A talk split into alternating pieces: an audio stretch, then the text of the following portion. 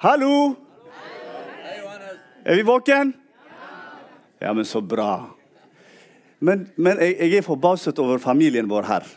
At vi stadig vekk så glemmer vi å hilse på nye. Er det nye gjester her for første gang? Jeg tror jeg så noen nye ansikter et eller annet plass. Se her! Kan du reise deg opp, bare? Velkommen skal du være. Er det noen andre? Der. Kan du bare så Velkommen. Ja, men så bra. Nå fikk du, fikk du litt hjelp.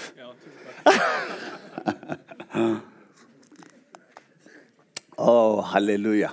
Jeg holder på å nynne den der sangen.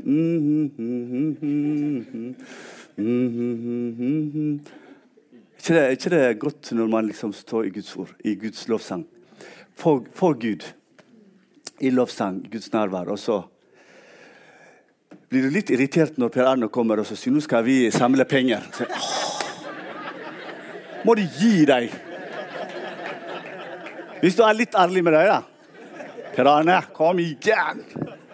Jeg, jeg hadde så vidt liksom motoren hadde begynt. Hæ? Ikke det? Men, eh, men, sånn er det i en stor familie. Så er det mange viktige hensyn vi må ta. Ikke det? Vi alle kan ikke få som vi vil. Kan du det? Har du en forventning at 'jeg må få akkurat som jeg vil'? Hvis ikke, så kommer jeg ikke. Tall må være akkurat som jeg forventer. Lovsangen. Kafeen må ikke være for tykk eller for tynn eller hva Luften. Det må være veldig god ventilasjon. Hæ? Det er så mange faktorer som skal til. Skjønner dere? Hæ? Vi er blitt så som mennesker så er vi Jeg, jeg har mistet en kollega på Haukeland sykehus fordi jeg spurte hvorfor sluttet du. Nei, det er for tørr luft. I sentralbygget på Haukeland sykehus det er for tørr luft. Bjørk. Hæ? Herre, vi takker deg. Herre, vi priser deg for at vi kan leve. Og ikke bare leve, men være seierherrer i mange, mange, mange forskjellige situasjoner. For du er med oss. Ditt ord er med oss. Du har fellesskap med oss. Og du har gitt oss søsken. Du har gitt oss din ånd. For at vi skal på en måte Herre, vi skal være lys og salt midt i mørket. Midt, midt i håpløsheten så skal vi være håp. Vi, vi, skal, vi skal være de som viser vei. Men veien er deg. Sannheten er deg. Livet er deg, Kristus. Og vi er så takknemlige for at vi kan samles. Ikke ved noe annet navn, men ved ditt navn. Og Herre, jeg ber for at du skal også hjelpe meg nå, når jeg står midt iblant mine søsken og skal formidle ditt ord. Herre, hvem er det som kan formidle ditt ord hvis en ikke får hjelp fra deg? Fra din ånd, Herre. Herre, vi er bare mennesker. Men vi står ved din nåde. Så får vi hjelp. Så Herre, la din vilje skje. La alt det som blir formidlet, være til ære for deg og til hjelp for ditt folk. Sånn at vi kan bli utrustet for å leve for deg. I Jesu navn. Amen. Amen. Halleluja. Vi er jo, uh, vi er jo i den uh, visjonarsiden av hvor vi snakker om alltid relasjon. Kan jeg få den, det korset på skjermen? Hvor vi begynte med relasjon til Gud. Er det viktig? Har vi begynt å jobbe med det? Har vi begynt å jobbe med det? Ja, men så bra. Og hvor er vi nå? Relasjon til Vi er på vei. Vi er i relasjon til Guds ord, ikke det? Og det ble jo formidlet Det ble jo formidlet på mange mange gode, gode møter av mine brødre og søstre eh, de forrige søndagene. Jeg hørte Jarle var glimrende forrige gang. Ble dere velsignet? Iallfall dere som var her? Ja? Ja, men kjempe. Kjempe. Og så eh, I dag så har jeg tenkt å ta i, vårt, eh, I denne her, hvis vi ser på baksiden, så har vi jo noen punkter. Og den fjerde, siste punkt, så står det vi vil at Guds ord skal være sentralt del av fellesskapslivet mellom oss. At Guds ord skal ha et sentral plass i fellesskapslivet mellom oss. Det menneskelige. Mellom meg og Per Arne. Mellom Per Arne og Elin. Mellom Morten og Sissel. Mellom foreldre og barna. I, overalt der vi samles. I små grupper, i fellesskapsgrupper, i menigheten. Der vi er. Sånn at Guds ord skal ha den plassen. Og hva er ordet? For ikke Kristus har han ikke sagt at der to eller tre er sammen? Da er jeg midt iblant dere. Så det er jo på en måte Kristus, da. Ved Hans nåde. Midt iblant oss. Så, eh, så eh, det, var, det, er akkurat den, den, siden vi skal se. Og, eh, og, og da har jeg tenkt De siste ukene så har jeg vært veldig opptatt med mine, mine ungdommer har hatt både tentamen og prøver og alt det der. Så er det veldig kjekt å se bøkene. Først skriver de teori. Og så gir de noen eksempler. og så er det ikke nok. Så gir de 'prøv deg selv'. Er ikke det kjekt å prøve seg selv? Får man bli prøvd der ute? Eh? I hver eneste kapittel så står det 'prøv deg selv'. Det vil si om du har virkelig fått det med deg. Ikke det? Hvis ikke du, du har sittet der og vært borte vekk. Så vi kan jo ta en liten teori da, i forhold til hva, hva er det Jesus sier. Vi kan gjerne begynne med eh, evangeliet Mattias 28, som er veldig kjent for dere, fra 1820. Og Der står det Jesus sier ja, 'Jeg har fått all makt i himmel og på jord'. Dermed gå ut og døp dem. Og så sier han, 'Lær dem å holde ut alt jeg har befalt'. Hva er det vi kan lære? Det er jo Guds ord. Ikke det det? Er jo det vi kan lære hverandre. Vi kan hjelpe hverandre å, lære å holde det ut. Det vil si, å lære er en ting, men også prøv deg sjøl å holde det ut. Praktiserer vi det? Lever vi i det? Men det er ikke på en måte sånn Guds ord, eller den nåden som Jesus har åpenbart, det er ikke sånn. Har du holdt? Det er ikke det. Men har du blitt en del? Er Guds ord blitt en del av deg? Har, den integrert i deg? Eller er det bare blitt en sånn ytre fasade? Mens det har ikke skapt et liv. Fordi hensikten med Guds ord er at det skal komme og skape et liv. Fordi når vi ikke spiser stein, men når vi spiser brød, som vi så i dag av eh, Per Arne og eh, Marie Hva er det som skjer med den skiven og brunosten? Det blir en del av oss. Ikke det? Og for dere som er veldig, veldig, veldig flinke i naturfag Musklene er ikke bygget av brunost, er det det? Nei, hva er det vi har? Den blir fordøyet, og så Kom igjen! Karbohydrater eller proteiner eller fett eller Sa du fett? OK, greit. Ikke det? Men det blir til næring. Sånn at det blir til energi. Og hva er det energi hjelper oss? For at vi skal bevege oss og jobbe, arbeide og gjøre det vi skal gjøre. Så, så det er veldig interessant at Jesus på en måte sier og i alt dette, når, de, når dere gjør det, dette, så sier han jeg er med dere. Jeg er med. Mens dere skal lære Guds ord, dere skal holde det ut, så sier han jeg er med. Og så kan vi se, se i Hebrevbrevet 4,12. Hebrevbrevet 4,12. Der beskriver han hva er egentlig Guds ord. Sier Guds ord er levende. Halleluja! Men hva betyr det egentlig? La meg gi et, et lite eksempel. Mammaene, mammaene våre, når de ammer oss, vet dere at den melken som de gir oss, det er levende melk. Det er faktisk levende melk. Ikke er du enig? Er det noen leger her som kan hjelpe meg? Ikke det? Den melken som gis av et levende kvinne, er levende. Mens den som vi kjøper i Rema 1000 eller Kiwi, noe sånt, der er det en jordmor som sier ja, ja, ja, du er helt enig. Halleluja. En som kan bekrefte det. Det er levende. Mens den melken vi kjøper, er ikke levende. Og hva, Hvorfor er det Gud har valgt at når vi er så svake, så, så får vi et levende melk? Fordi det er ikke bare karbohydrater, det er ikke bare proteiner. Men mammaen også gir en del, av hennes, en del av forsvaret hennes til den lille babyen. Sånn at den skal tåle hverdagen.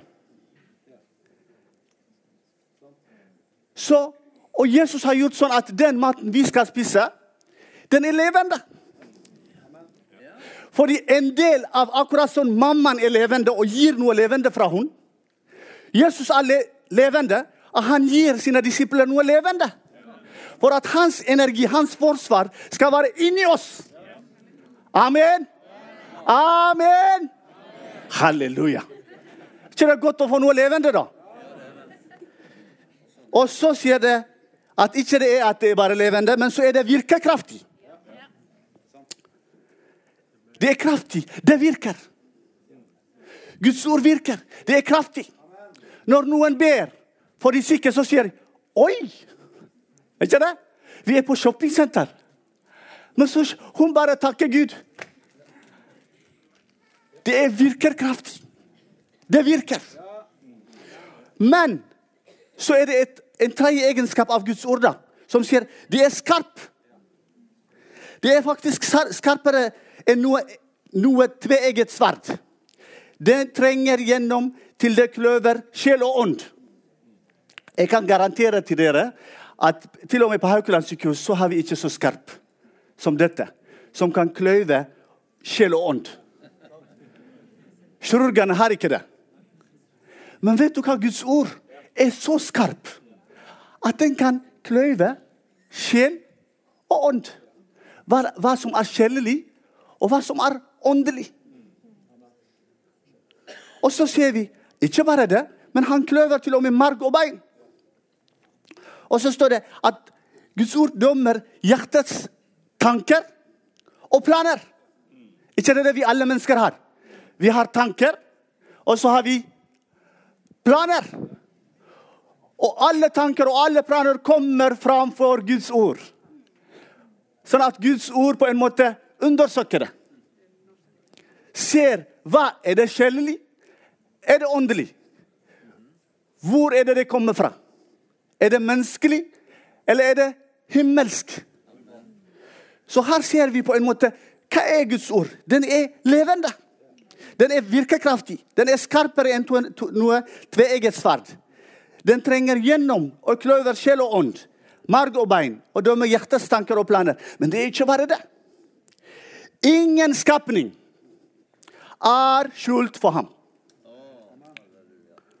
Ingen. Ikke det spesielt at det står ingen skapning er skjult for ham. Alt ligger åpent og naken. Alt ligger åpent og naken i forhold til Guds ord. Vet du hva? Jeg, mitt liv, er åpen og naken. Fordi når jeg tok imot evangeliet, mitt forhold med Guds ord, det er at når jeg begynte å lese Guds ord Han avkledde meg. Alt stolthet Alt som jeg sa. Jeg. Meg. Ja, men jeg er. Jeg ble avkledd. Han visste meg at jeg er en kriminell.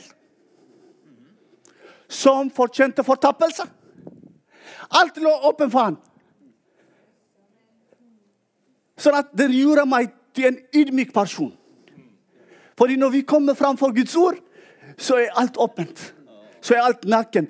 Ikke for at vi skal bli naken, men for at vi skal kle Kristus. For at vi skal bli funnet i Kristus. Ikke i oss selv. Ikke i våre gjerninger, ikke i vår strev, men at vi blir avkledd Adam sin måte å tenke på. Men vi blir påkledd. Vi blir påkledd. Vi blir påkledd Halleluja. Det er det som Guds ord gjør noe med oss. Så når det skal bo på en måte Når, når at det er skarp, må vi Alt som er skarp Hvis vi går til Per Arnes hus eller Morten eller meg Alt som er skarp, prøver vi å legge det på en spesiell plass. Ikke det? Alt som er skarp, fordi den kan både hjelpe, men også skade. Ikke det? Så vi som Guds folk, når den sier at Guds ord er veldig skarp, så må jeg være veldig forsiktig at jeg ikke bruker det sånn at jeg skader min bror. Har du noen gang brukt Guds ord for å skade? Vet du at du kan faktisk bruke vers og ord og ting og tang for at din bror kan bli såret, din søster kan bli såret, din kone kan bli såret. Folk rundt deg kan bli såret. Det er så skarpt. Akkurat som det hjelper. Men så kan det også skade. Så Guds ord sier Alt ligger åpent og naken for øynene på ham som vi skal stå til regnskap for. Så hvordan det fellesskapelige eh, eh, møtet vi har i forhold til Guds ord, det er noe som vi skal stå for regnskap. Fordi det ordet, det som ordet som jeg formidler akkurat nå, det holder på å komme ut gjennom den. Jeg har ikke alltid kontroll på den der. Skjønner dere? Jeg har ikke alltid kontroll på denne, men i Hans nåde så tror jeg at Den hellige ånd skal ta kontroll. Ellers så blir vi ikke frimodige. Hvis jeg skal stå her ved Johans, så vil jeg helst sittet. Men i Kristus, kler med Han, ved det at jeg vet at jeg er naken og åpen framfor Gud. At i meg så er det ingenting jeg kan liksom si 'jeg'. Men jeg kan si 'Kristus'. I meg. Og det er det Hvor, hvor kommer alt dette her? Hvor kommer det alt det kunnskapet her? Det kommer fra Guds ord. Og så går vi til 2. Timotius 3,16. Fra 16 til 17. Vet du hva det er? Veldig, veldig få gang. Vi er i andre eh, team, 3, 16 og 17. Det er veldig, veldig få plasser og veldig få ganger at Gud innblåser. Han har ikke valgt å Kan vi kalle det blåse inn eller innblåse? Han har f.eks. vi som mennesker. Gud har blåst ut noe i oss. Ikke det? Helt fra skapelse og til og med Hans ånd er i oss. ikke det? Jesus, når han reiste opp, for eksempel, han, det står at han bløste og sa 'Fred være med dere'. Ikke det? Det er veldig rart. Av alle ting og tang du har i hjemmet ditt, både kjøkken og sofa, og sånt, det er ikke innblåst av Gud. Du har én ting i ditt hjem som er innblåst av Gud. I det verset her så leser vi det, Hver eneste bok i Skriften er innblåst av Gud. Hvorfor det? For at, fordi det skal være nyttig til opplæring. Trenger vi opplæring? Trenger vi opplæring? Nyttig til tilrettevisning. Trenger vi tilrettevisning? Nyttig til veiledning. Trenger vi det? Nyttig til oppdragelse i rettferd. Så det mennesket som tilhører Gud, tilhører vi Gud. Ved denne anledningen så vil jeg si at hvis det er noen iblant oss som ikke kan si jo, jeg tilhører Gud Jeg er avkledd. Jeg er ikke avkledd. Jeg står fortsatt i min stolthet. I det at jeg vet men i det at du, du, står, når du er midt iblant oss Det Gud har gjort for oss, det er at han kom med sitt evangelie. Men evangeliet er så sterkt lys at vi ble åpne og naken framfor Gud. For at vi tok imot Jesus som vår frelse og herre. La dette være en anledning i dag for at du tar imot Jesus. Fordi ingen av oss er så verdig framfor Gud sier at vi kan rense opp dette, dette, dette. dette. Nei, la oss bli funnet i Kristus. Fordi her står det så det mennesket som tilhører Gud, kan være fullt utrustet til alle gode gjerninger. Jeg er så glad at når de Var det, hvem var, var det dere? Hvem var det som kjøpte sko for hun? eh, Var det dere? Jeg er så glad at når de ba for hun, og hun ble helbredet Ja, men de så et eller annet med skoen, sikkert. Så sa de la oss kjøpe sko. Halleluja. At de formidlet ikke bare Guds energi, men de også ga av sine penger. Og et sko. Du trenger et godt sko for å bo i Norge. Amen. Ikke det? Så, så det Guds menneske som dere er At Guds ord blir i oss, mellom oss, for at vi skal bli utrustet for alle Skal vi servere kaffe? Vi blir utrustet for Halleluja. Jeg har sagt før, ikke det? Jeg er, jeg er sånn, ikke taleperson, men jeg vil ha litt sånn samtale. Ikke det? Jeg vil ha dere med meg. Ok? Og så går vi litt til. En liten teori til. I Matteus 4,4. Hva er det du lærer i naturfag et menneske trenger? Mat, sier Næring. Væske, drikke. Oksygen. Søvn, ja. Fysisk kontakt, kjærlighet. Det, ikke, det, det, det var typisk at det ikke er mennene som sa kjærlighet. Fysisk kontakt. Det er søstrene i familien. Hører dere, gutter? Er, Gud har skapt to forskjellige mennesker. Det er noen som trenger kjærlighet, fysisk kontakt. Halleluja. Eh? Mens mennene sier mat.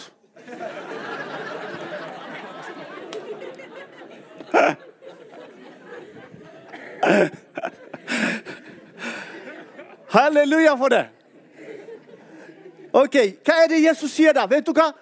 Jeg tror de har tatt vekk Jesus fra naturfag. For Jesus sier Matteus 4,4. Mennesket lever ikke bare av brød alene, men av hvert ord som kommer til Guds munn. Så når vi formidler vår vitenskap som kommer fra Jesus, la oss si Jo, mennesket trenger alt pluss Guds ord. For at vi skal leve balansert, sunne. Vi trenger noe som kløyver sjelelig åndelig. Vi trenger Guds ord som et speil. Vi trenger å bli fylt av Guds ord. Vi trenger Guds ord mellom hverandre. I oss. Overalt der vi er. Så her ser vi liksom at eh, mennesker er ikke skapt bare for, fordi de trenger mat eller oksygen, men de trenger også Guds ord. I Kolossebrevet 3,16 der står det Kolossebrevet 3,16 der står det La Kristi ord bo rikelig blant dere. Ikke bare sånn så vidt, men rikelig. La hvem sitt ord? Kristi ord. La Kristi ord bo rikelig blant dere, så dere lærer å formanne hverandre i all visdom.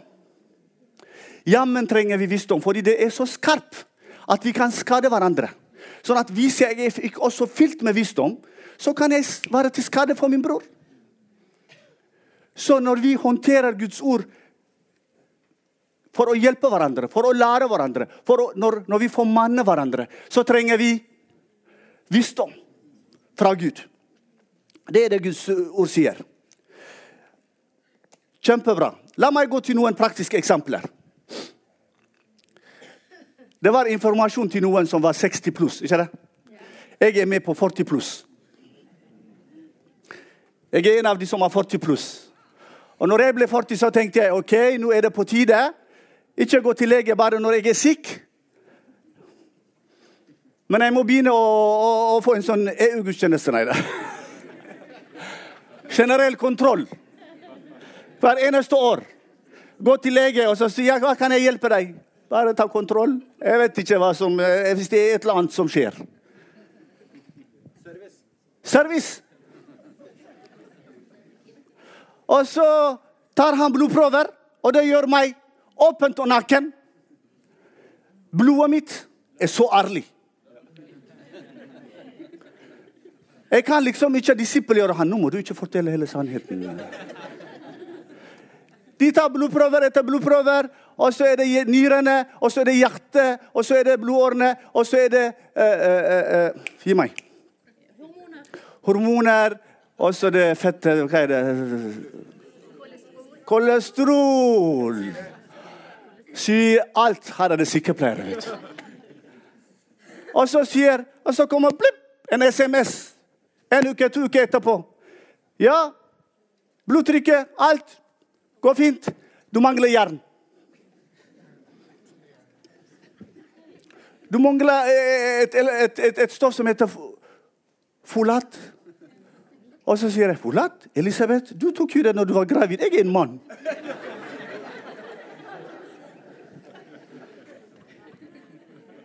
«0,4 milligram, og så ta kontroll om tre måneder. Sånn er det. Jeg vil helst sette tiltak på forhånd enn å vente. Ikke det? Men tenk hvis jeg blir sur på legen, da?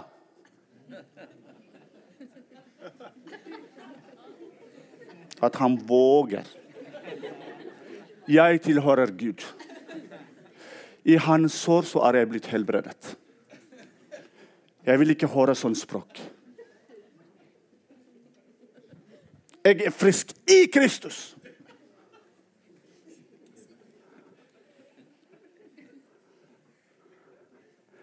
Sannheten kommer. Når sannheten kommer, den setter oss fri. Ja og amen. Jeg er helbredet ved hans sår. Ja og amen. Men vet du hva? Jeg går nå påkledd noe som er laget av jord. Og den trenger service. Sånn at i tider da må jeg på en måte ta kontroll. Men dette her er jo bare kroppen. Men hvordan er det min åndelige helse, da? Hvilken lege er det jeg skal gå til? Skriften. Visste du at dette her er din lege? Den er faktisk en veldig flink kirurg. Jeg vil helst bli operert av Guds ord enn av kristne. De gjør av og til så dårlig arbeid. Alltid mine søsken sin hensikt er å hjelpe. Men de kan ikke alltid være så flinke som Guds ord. Så ikke det er lettere da at jeg sjøl har fellesskap med Guds ord. Sånn at Guds ord kan jobbe i meg. Sånn at mine søsken slipper. At de eldste slipper. Og at mange andre ting slipper å komme til meg. Ikke det? En elev som gjør leksa si, som gjør jobben sin, blir ofte for Hva får av læreren? Ros. Ikke det? God karakter. Men hvis du ikke gjør jobben din, så Stryk. Her er det noen ungdommer som sier. Så, så, Guds ord på en måte er til hjelp for oss. Når vi eter det Det gir ikke bare næring. Men la oss snakke da den delen hvor jeg ikke gjør jobben min. Og Per Arne ser det. Morten ser det. Sissel ser det. Hva skjer da? La Guds ord bo rikelig iblant dere. På hvilken måte? På den ene siden det er for å oppbygge hverandre for å oppmuntre hverandre. Ikke det? For å gi styrke. Det er den siden. Finnes det en annen side? Formaning. Er den gøy?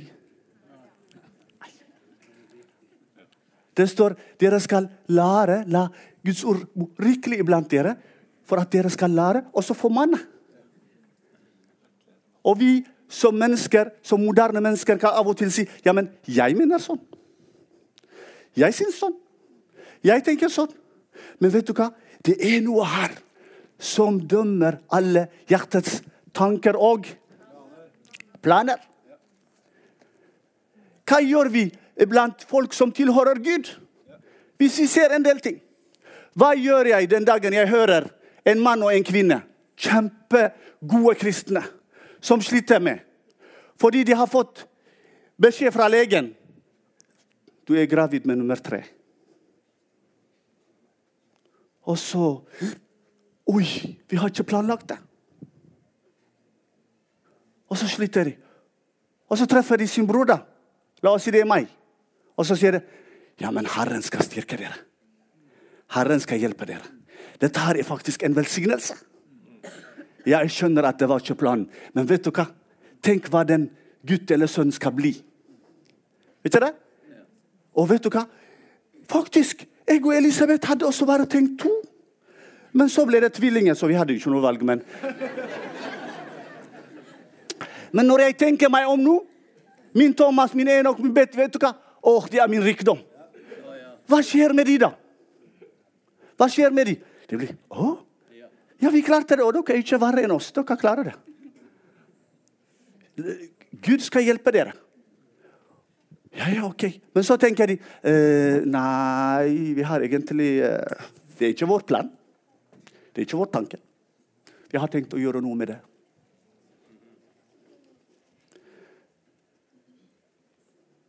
Vi har tenkt å gjøre noe med det.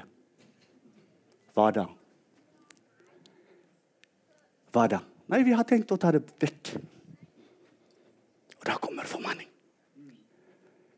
Vi må kunne elske hverandre til de grad hvor vi også tåler å si sannheten til hverandre.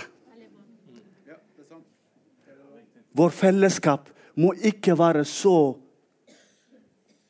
med silkehansker at vi ikke rører hverandre. Der vi trenger å røre hverandre. Fordi vi er familie. Dette her er ikke et eller annet sånn båtforening. Nei, det er ikke det. Der snakker du bare om båt. Du trenger ikke snakke om ditt liv. Men dette her er en familie. Du kan plutselig ikke si til oss ja, men det er ikke din sak, det er min privatliv. Å jo da. Vet du hva, vi tilhører samme legeme. Du er min søsken. Du har sagt det før, i gode dager. Så du kan ikke ombestemme deg nå. Vi er søsken. Men jeg har også et ansvar å gjøre det med visdom. Med det at jeg vet at jeg er nakken framfor Guds ord. Ikke med stolthet. Ikke med det at jeg tror at jeg er noe, men med et ydmyk. Fordi det er ydmykelse som kan vinne mine brødre. Å være ydmyk. Selv om når vi formanner. At vi ikke kommer ovenfor. Men vi kommer ydmyk og skal prøve å skape en forståelse. Fordi de er jo også folk som tilhører Gud. De er bare de er bare i en vanskelig situasjon. Så ved at vi om, omringer dem og hjelper dem, løfter dem opp, de kan plutselig si Oi, vi, trenger, vi mangler jern. Det vil si at det var et eller annet i dem som manglet næring ved Guds ord. For at de begynte å tenke tanker som er helt vanlige i verden. Jeg er så glad at min kjære mor ble gravid med meg når hun var 16 år. Og det var ikke sånn at hun gikk bare og fant en kjæreste. Men det var faktisk at pappa og mammaen hennes giftet henne, og alt var ordentlig. liksom. Og så ble hun sviktet. Før jeg var født, så ble hun sviktet av min far. Ut, ut, ut. Flyttet til et annet land. Helt fortvila. Og han hadde flyttet henne til et annet by hvor det var ingen hadde, Hun hadde null nettverk. Åh, jeg er så glad at hun ikke bestemte. Hun var jo fortvila. At, at hun bestemte Nei, la meg ikke la meg, la meg finne løsning Nei, nei. La meg lage en løsning her.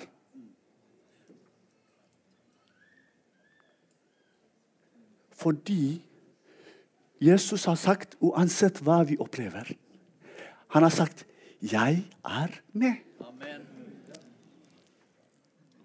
Hvis ting kommer ut av din tanke Vet du hva jeg sier? 'Jesus, du er med meg'. Du er med meg. Så her, her ser vi på en måte hvordan vi kan, vi kan, til og med se fra Jesus hvordan han taklet han, Mellom han og hans mor så ser vi Guds ord. Jeg spiller med Guds ord. Mellom han og Satan, når Satan serverer han, Ja, men Guds ord sier sånn, sånn, sånn, sånn om deg. Jesus sier ja, men Guds ord også sier.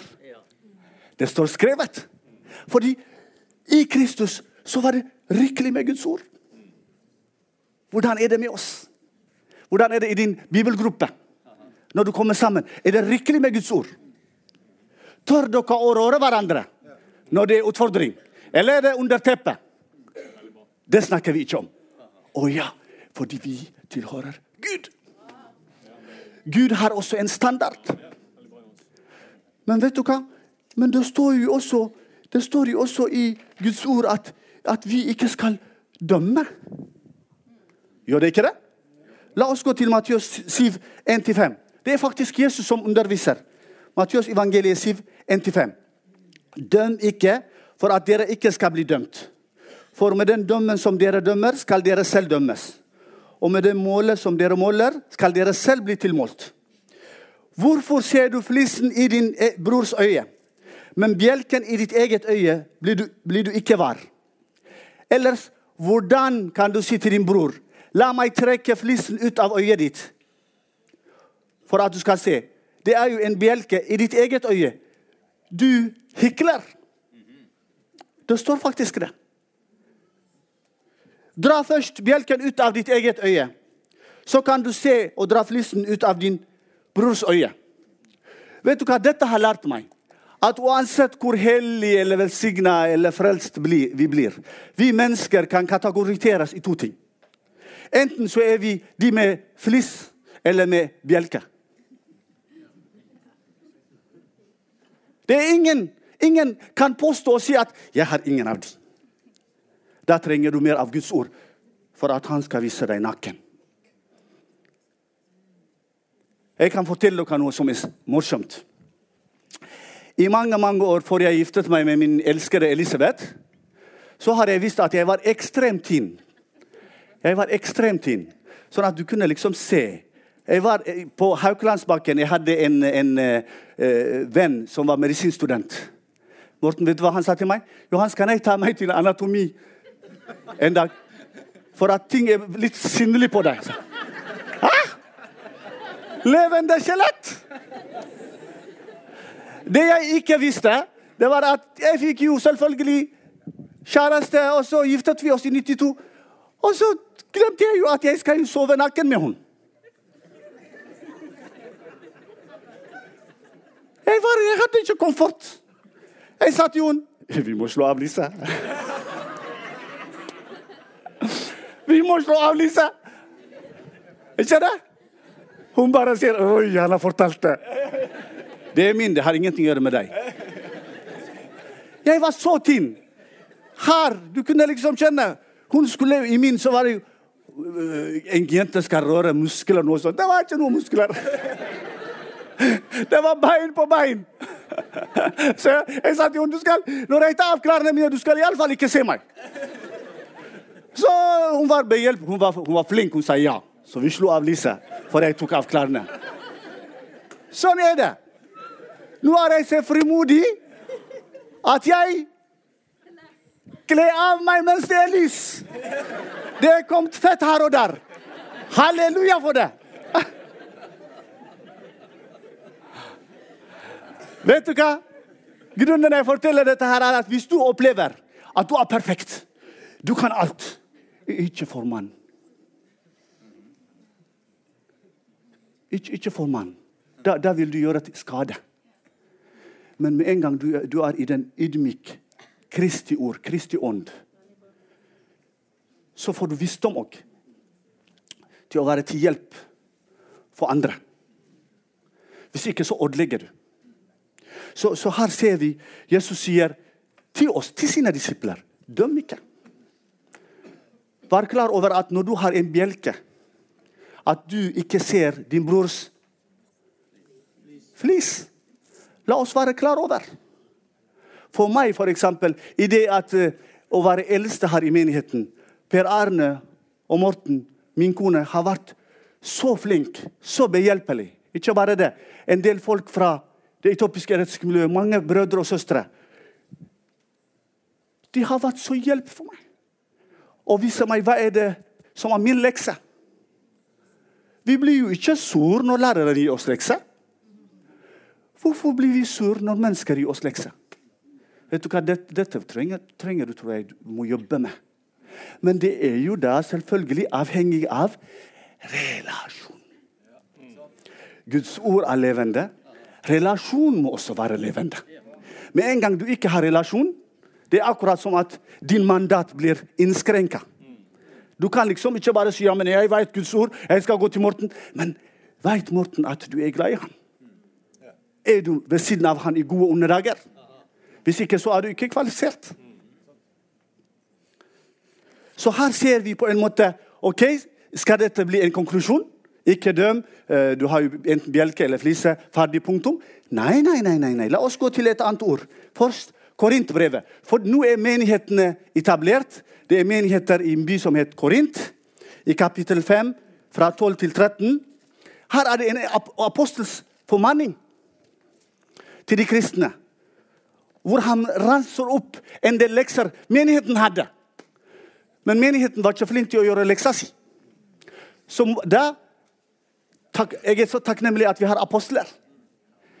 Da blander de seg inn. Og så sier Hallo? Hva har vel jeg med å dømme dem som er utenfor? Er det ikke dem som er innenfor, dere skal dømme? Men dem som er utenfor, skal Gud dømme. Støtt da den onde ut fra dere. Og Det er sånne ord som vi ikke liksom Oi, skal vi støtte ut den som er den onde? Er det den onde? Er det bare djevelen og Satan og noe sånt? Nei. Når vi tilhører Gud Vi kan gjøre feil. Vi kan synde. Men det er noe som heter å vende om.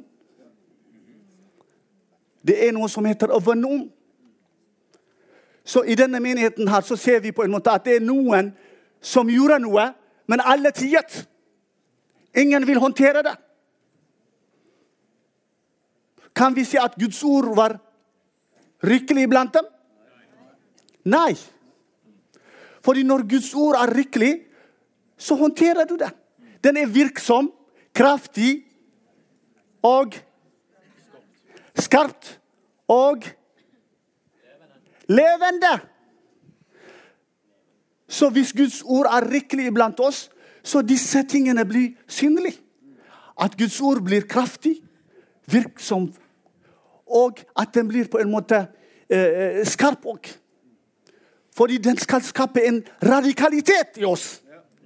At vi får nysgjerr. I Kristus så ser vi når han gikk i tempelet, og han så hvordan Guds hus er blitt til et shoppingsenter. Hva var det han gjorde? Han ble nysgjerr. Han blir nysgjerr. Og det er noen som kan være så nysgjerr. Ja, men Jesus skal ha det han skal ha. Gud skal ha det han skal ha. Det er dette som er en standard. Og det begynner ikke her i menigheten. Det begynner mitt liv med min kone. Fordi Gud har sagt at jeg, i forhold til Guds ord Gud har sagt at når du lever i ekteskap, så er det mann som har hodet. Åh, Det er så godt å være hodet for familien når du har vært avkledd av Guds ord. Og nakken. Da skjønner du at det er ikke ved deg at du har blitt en mann. Men det er ved Hans nåde. Fordi Gud fant ikke noe som er bedre enn Elisabeth for at han skal gjøre meg til en mann. Eller til et hode for familien. Men det er ved Hans nåde. Og vet du hva? Det kallet som jeg har òg Jeg ville aldri ha klart det uten Elisabeth. Fordi hun har en salvelse, en hjelpende hånd, en rådgiver. Hun er min høyre hånd i å lede familien. Sånn at alt det vi skal ta over, er jeg nødt til å snakke med henne. Jeg er så avhengig av henne.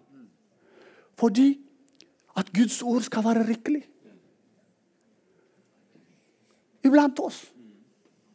Så hvis jeg på en måte kanskje er blitt infisert da, av materialisme Går det an å bli infisert av materialisme? Ok, Så det, vi er enige? Selv om vi tilhører, tilhører Gud, så kan vi få en infeksjon. Så kan jeg si ja, men, ja, men øh, vet du hva? Vi må jo bytte bil, og så må vi ha litt større hus. og Og så min kone sier å ja da, vi trenger det. Ja, jeg ser det. Ja, men vi, vi har ikke økonomi, så jeg tror vi må kutte til igjen det noen måneder. Åh, det er så godt å ha en hjelpende hånd. Og da sier Nei.